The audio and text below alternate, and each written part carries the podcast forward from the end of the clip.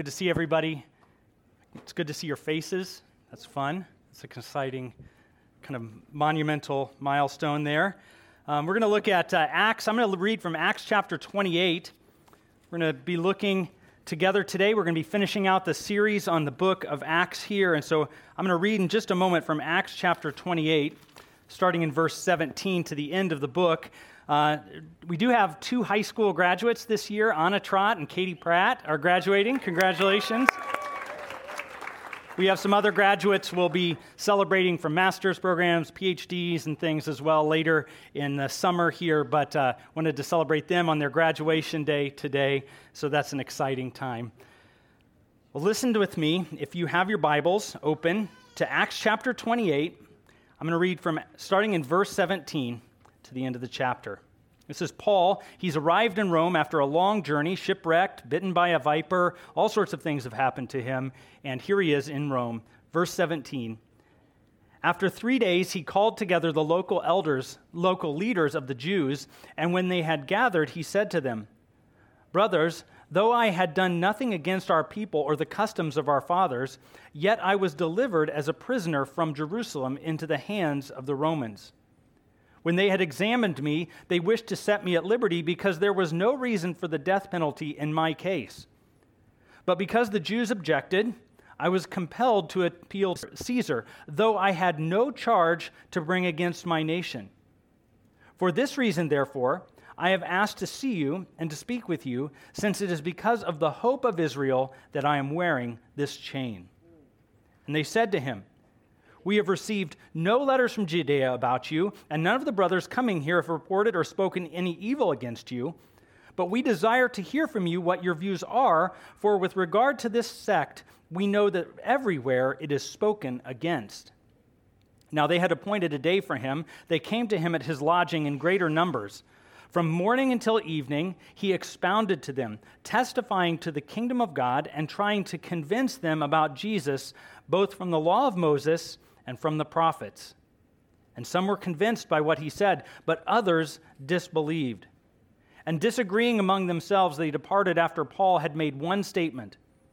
The Holy Spirit was right in saying to your fathers through Isaiah the prophet, go to this people and say, you will indeed hear, but never understand. And you will indeed see, but never perceive. For this people's heart has grown dull, and with their ears they can barely hear, and their eyes have closed, lest they should see with their eyes, and hear with their ears, and understand with their heart, and turn, and I would heal them. Therefore, let it be known to you that this salvation of God has been sent to the Gentiles, they will listen. He lived there two whole years at his own expense and welcomed all who came to him, proclaiming the kingdom of God and teaching about the Lord Jesus Christ with all boldness and without hindrance. Let's pray together. Father, we thank you for this time we have here this, together this morning.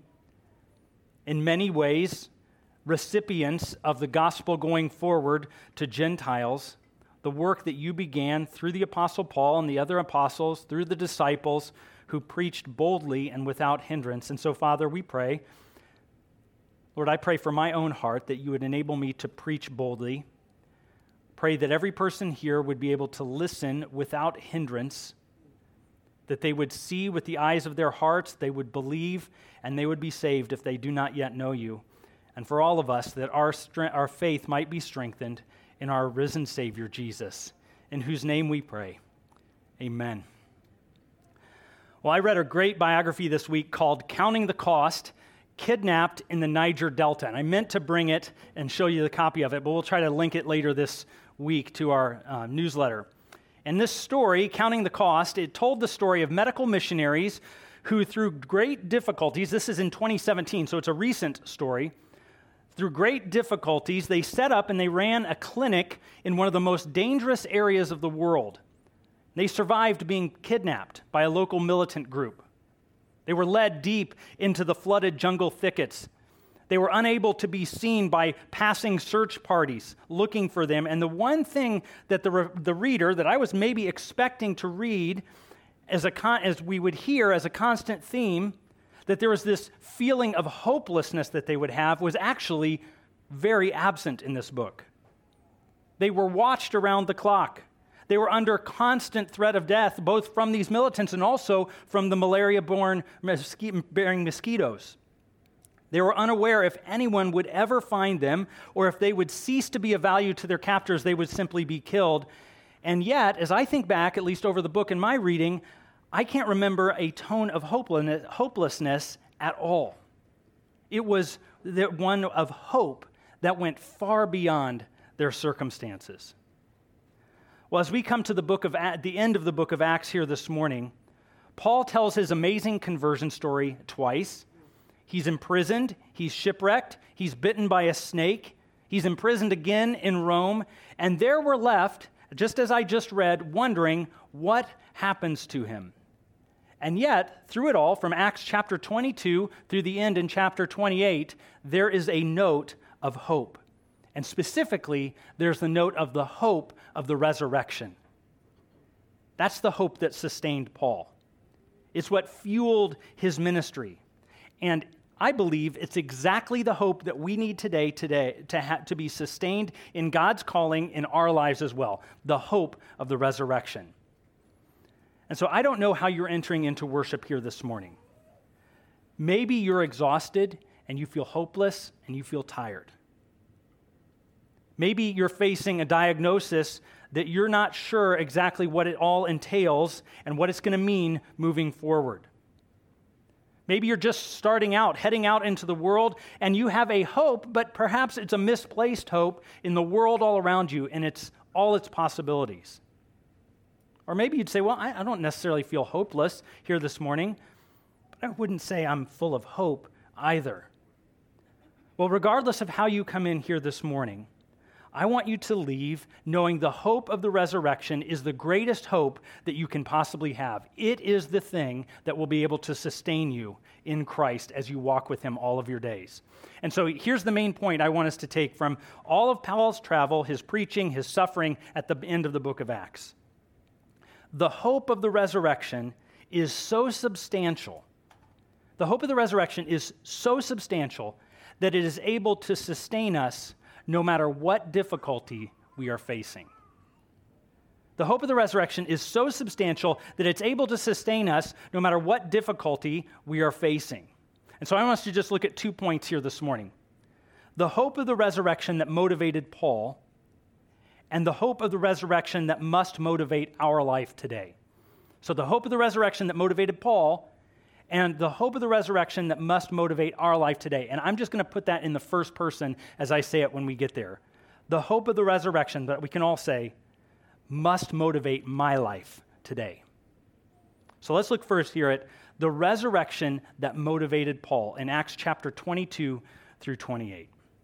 Now, I just want to acknowledge it's pretty ridiculous that we're looking at Acts chapter twenty-two through twenty-eight here this morning. I just want to acknowledge that is a big chunk of Scripture to be looking at it. But but the more I thought about it, and the more I thought about how to break it up, and, and the time that we had scheduled for this series, it, it kind of meant there's something drastic had to be done. And actually, this is the second time that as we, or actually the third time, I've been a part of a preaching team that went through the book of Acts, and we did this. Two of those times we ended it in this same way because, frankly, you get to the end of Acts, and it's one big story from twenty-two all the way to the end. Now, it takes about two and a half years for that story to unfold, but it's really one story. And so let me try to summarize what's happening in Acts twenty-two through twenty-eight, and then I want us to look at the hope of the resurrection that's kind of a thread that kind of weaves itself through the whole chapter, all these chapters. So Paul's saying goodbye, like we saw last week, to the Ephesian elders, and he's in Miletus. He's taking a ship, and he's on his way down to Jerusalem. And as he's on his way down to Jerusalem, there are prophets, Christians, who are prophesying over him and saying, you're going to be bound, and you're going to be taken to Rome. You're going to be imprisoned for preaching the gospel, so don't go to Jerusalem. But Paul felt compelled. I must go there. And he wanted to be there by Pentecost. So he was hurrying his way down there, or down there. And so as he was hurrying his way to Jerusalem, he gets to Jerusalem finally, and indeed, he's arrested. The Jews thought he was defiling the temple because he had come with some Gentiles with him. And in Acts chapter twenty-one and twenty-two, there's a religious council, the Sanhedrin, and he's tried by them. There's a plot to ambush him and kill him. He finds out about it. He's saved, and he stands before Felix. And Felix was a Roman governor who was a notoriously bad Roman governor. But Felix kind of keeps him there and keeps him around for two years. And then Felix, as he's, his uh, end is nearing, Festus comes into power, and Paul realizes potentially that he's going to be sent back to the Jews, and he doesn't know what's going to happen, so he appeals to Caesar. He stands before King Agrippa, and Agrippa, um, he has already appealed to Caesar, and so he sends him off. He would have released him, but he sends him off to see Caesar.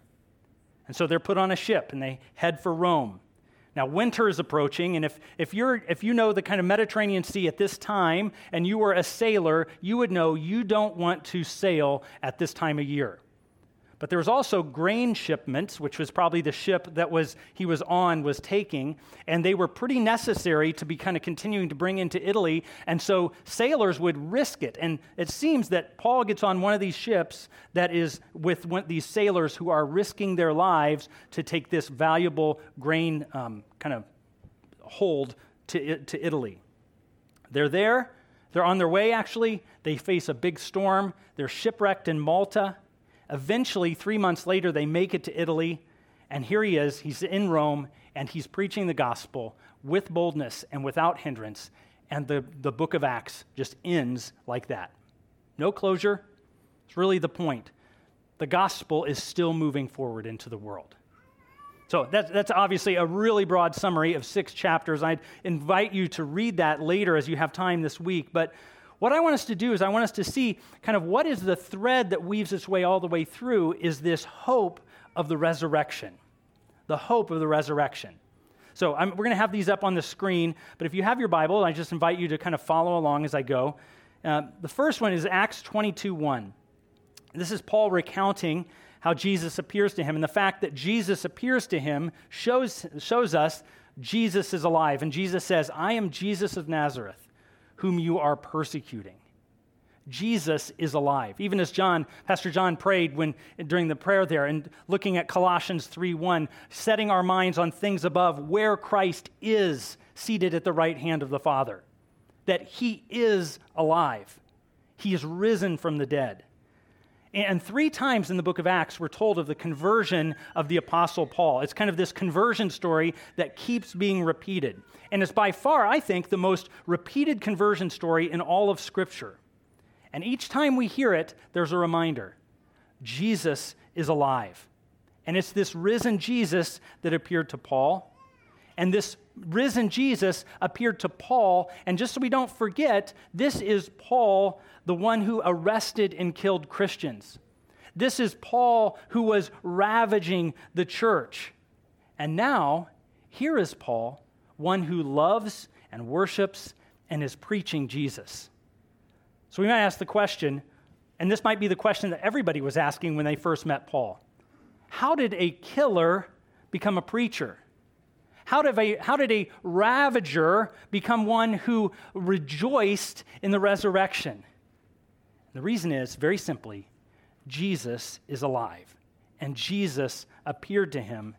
And the resurrection at the, of Christ is really, it's right at the heart of the call for Paul to preach. Why does he preach? Because Jesus is alive. Why does he call people to repentance?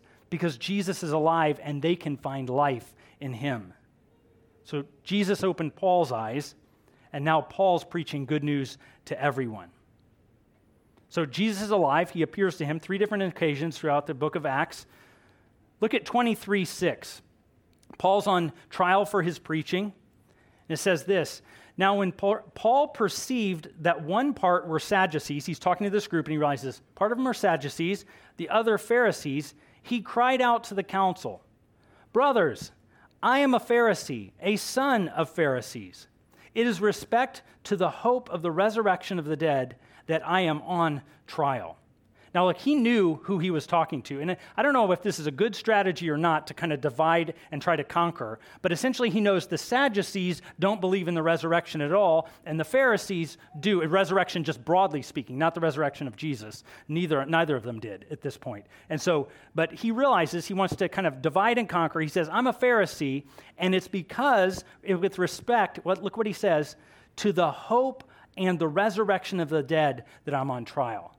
Now, the way he says it there, the hope and the resurrection, is really grammatically the same way of saying the hope of the resurrection. That's why he's on trial. Why are we taking you to court, Paul? Because you believe Jesus rose from the dead. So he knew who he was talking to. He clearly believes in the resurrection. And if he ultimately understands that if you boil it all down, the hope of the resurrection is why he's on trial. Now, if we keep going, look at Acts chapter twenty-four, verse fourteen. Paul's answering accusers again, so he's making a lot of defenses throughout this section. And he, he answers his accusers before Felix, and he says, "But this I confess to you, that according to the way which they call a sect, I worship the God of our fathers, believing everything laid down by the law and written in the prophets, having a hope in God, which these men themselves accept, that there will be a resurrection of both the just and the unjust." Now, we'll come back to that in just a second, but, but look at twenty-five nineteen. He keeps going, and this is his defense before Agrippa. He says, "They had certain points of dispute with him about their own religion and about this certain Jesus." This, this is kind of a recounting of the charge. And so they're saying essentially there are disputing points with the Jews, with Paul here, and this certain Jesus who was dead, but whom Paul asserted to be alive. So people recognized this Paul who's preaching, he knows that there, he is asserting that Jesus is alive. And then in Acts chapter twenty-eight, verse twenty, Paul just says this, "It is because of the hope of Israel that I'm wearing this chain." The hope of Israel. And so what Paul's doing in all of these defenses with these various people is he's recognizing the Jews are making accusations against him, but he's making a case from Scripture that the law and the prophets are pointing forward to Jesus and that he had to rise from the dead. And so if you remember, as we've gone throughout the book of Acts, over and over and over again, we've seen the apostles, as they, when they were preaching, they were proving that Jesus is the Christ. And they were proving that Jesus is the Christ from the Old Testament. So essentially what Paul's doing is he's reminding them the hope of Israel is the ultimate hope that all of the Old Testament was pointing for, forward to. That there was one who would come after the in the line of David who would eternally sit on the throne. A resurrected king, a resurrected living Savior. Ezekiel, the prophet, prophet he, he spoke of the valley of dry bones, that although these bones were dead, they could live. Even Jonah talked about being, or was in the belly of the fish for three days, showing and prefiguring Jesus being in the grave three days. And so what Paul's doing is he's reminding them, look, this isn't just the fact that I saw him alive, which I did. This is also the hope of Israel. This is the hope of all the Scriptures. And so he's continually bringing them back to this point. Jesus is seen in the Old Testament. He was expected in the Old Testament, and now he's come. You killed him, like they say. Peter says that over and over again, but now he's risen from the dead. And so as Paul makes his defense, he's on trial because of the hope of this promise of God. That's what he says in Acts twenty-six, six and seven. "And for this hope, I am accused by the Jews, O king." He's, he's making his defense. He's saying, can you believe it, king? I, I'm on trial because I'm saying somebody's alive. And then he goes on. "Why is it thought incredible by any of you that God raises the dead?" The resurrection ultimately, it does fulfill Scripture, but it demonstrates the power of God. And it's as if Paul is looking around and he's and he's kind of saying like, look guys, you, you know we're talking about God here, right? You know we're talking about the same God who parted the Red Sea, who gave victory to his people, who continually worked, who spoke through the prophets. You know we're talking about the same God, right? So why is it so incredible that God would raise the dead?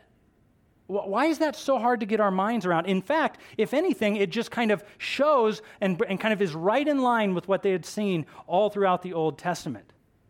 Uh, essentially, Paul's saying, wouldn't it be more incredible if God couldn't raise the dead? Wouldn't that be more troubling to you? And, and really, That's the question that every single person on this planet ultimately needs to grapple with. Christianity means nothing if the resurrection didn't happen. Paul later will say, I'll to be, I'm to be pitied of all men if Jesus has not risen.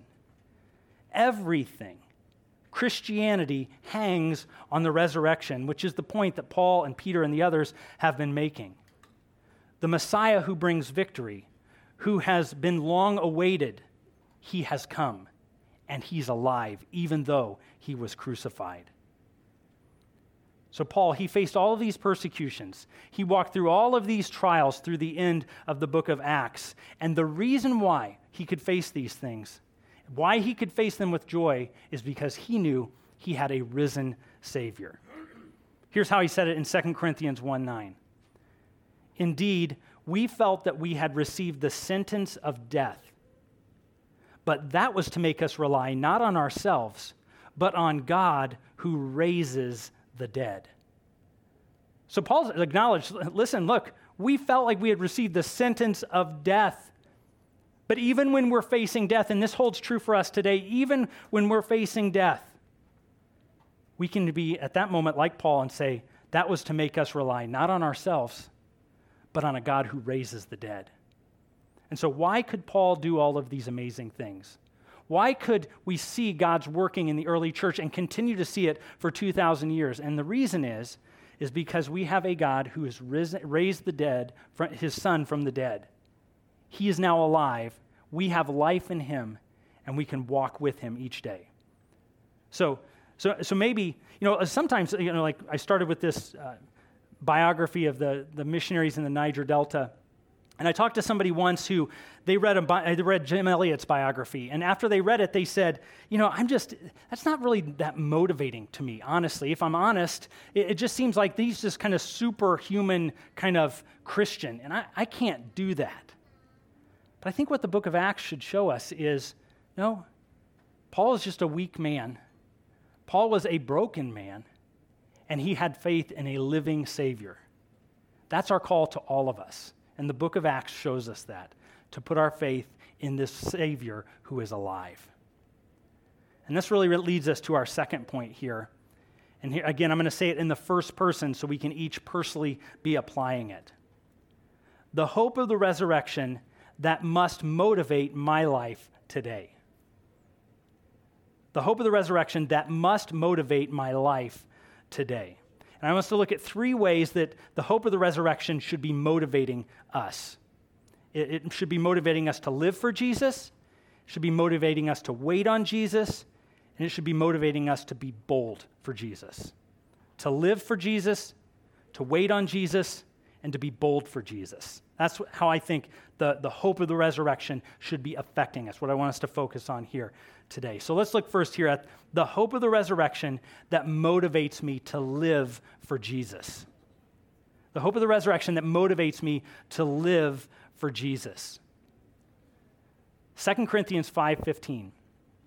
Paul says this, he said, he died for all so that those who live might no longer live for themselves, but for him who for their sake died and was raised. Don't you love how he, he connects how we should live with the death and the resurrection of Jesus? Jesus died for all so that those who live, that is Christians, might no longer live for themselves. Who are we living for? But for him who for our sake died and was raised. Now, there, there are a lot of answers that are correct that somebody could give to the question, you know, why did Jesus die for me? Why did he have to die for me? You know, we could answer, and all of these are correct. He, he died for me because he loves me. He wanted to demonstrate his love for me. He, he died for me because he wanted to forgive me.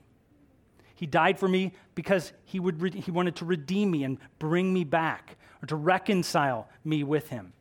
He died to, for me in order for me to be justified and declared righteous in his sight, as if I had never sinned, to be white as snow and spotless.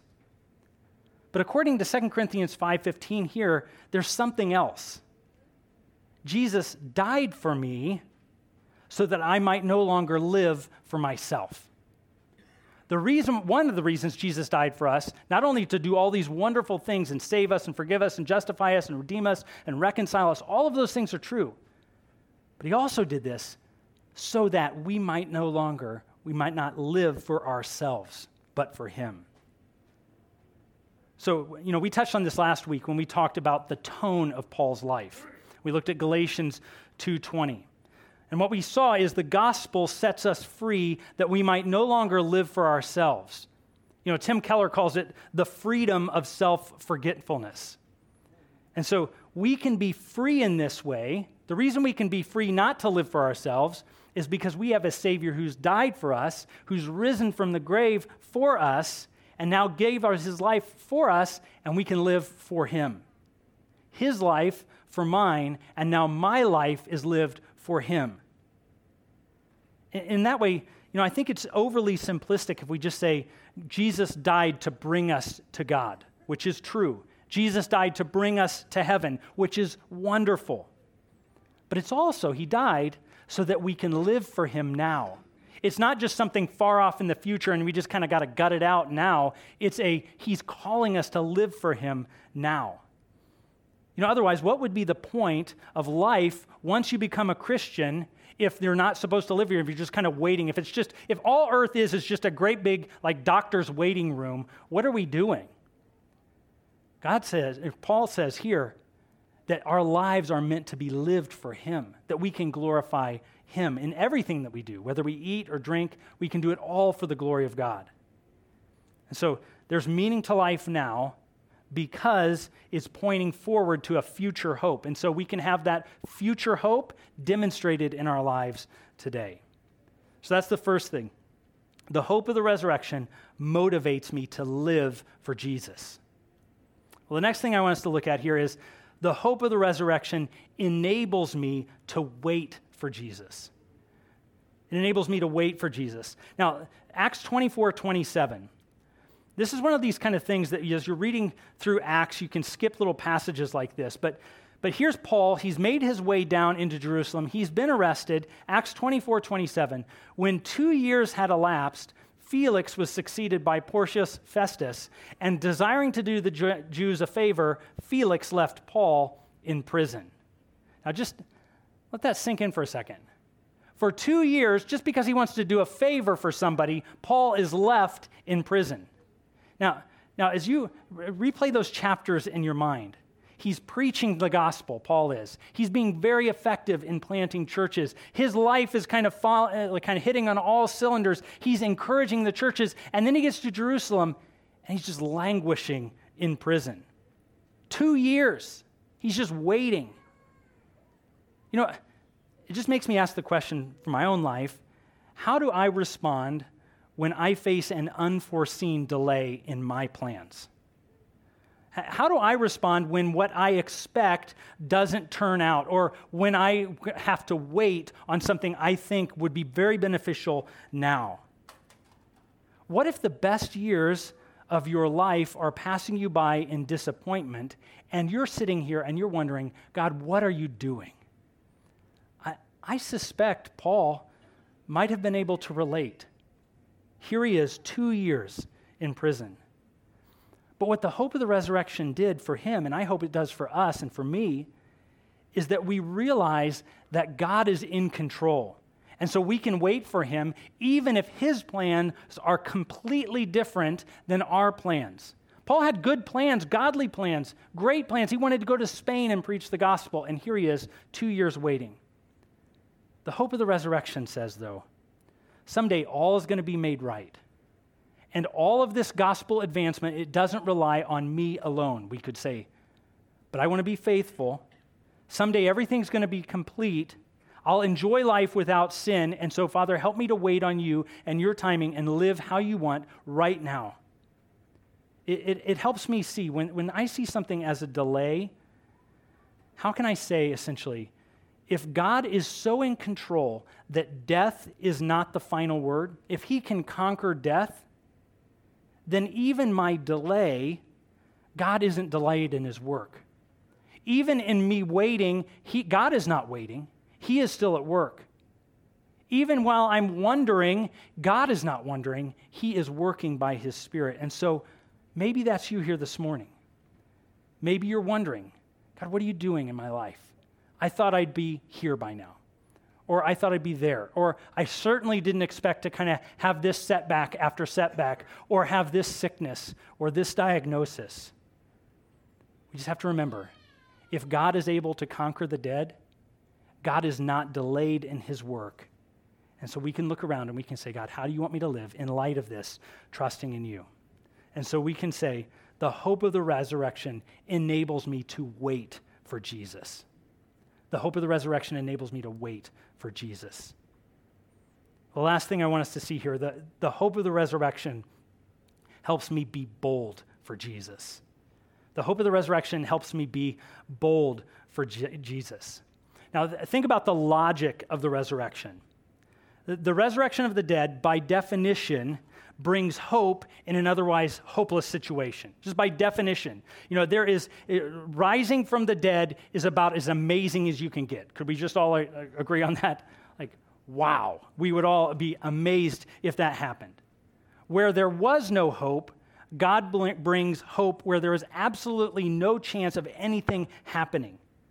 That the grave couldn't be conquered, and now here is Jesus, and He's standing, and He's alive. Where we thought there was no way, God made a way. Maybe that's even you here. You've been investigating Christianity. You've been thinking about the meaning of life, and you've been wondering, what is the way? What? How am I supposed to live? What is the t- purpose of life? You're, you're wondering, how could possibly there be a way to figure out the meaning of life? And what I just want to submit to you here is, the logic of the resurrection is the key that unlocks all of the scriptures and unlocks who God is, because it says God would do all of this for you, that He would not spare His own Son, but freely give Him, that He would face death for you, the death you deserve, and then He would take up His life to show He has victory, that you can have life in Him. And so Paul's own life bears this out. Not only in his testimony that he tells three times, but even as he's on the boat from Crete to Malta, here's fourteen days, they're adrift at sea. And here's what it says in Acts twenty-seven twenty. I don't think I have a slide for this. When neither sun nor stars appeared for many days, and no small tempest lay on us, all hope of our being saved was at last abandoned. All hope was eventually just, there's no hope here. Have you given up hope? Have you hope, given up hope of being saved, or given hope, up hope that someone you know and love might be saved by the grace of God?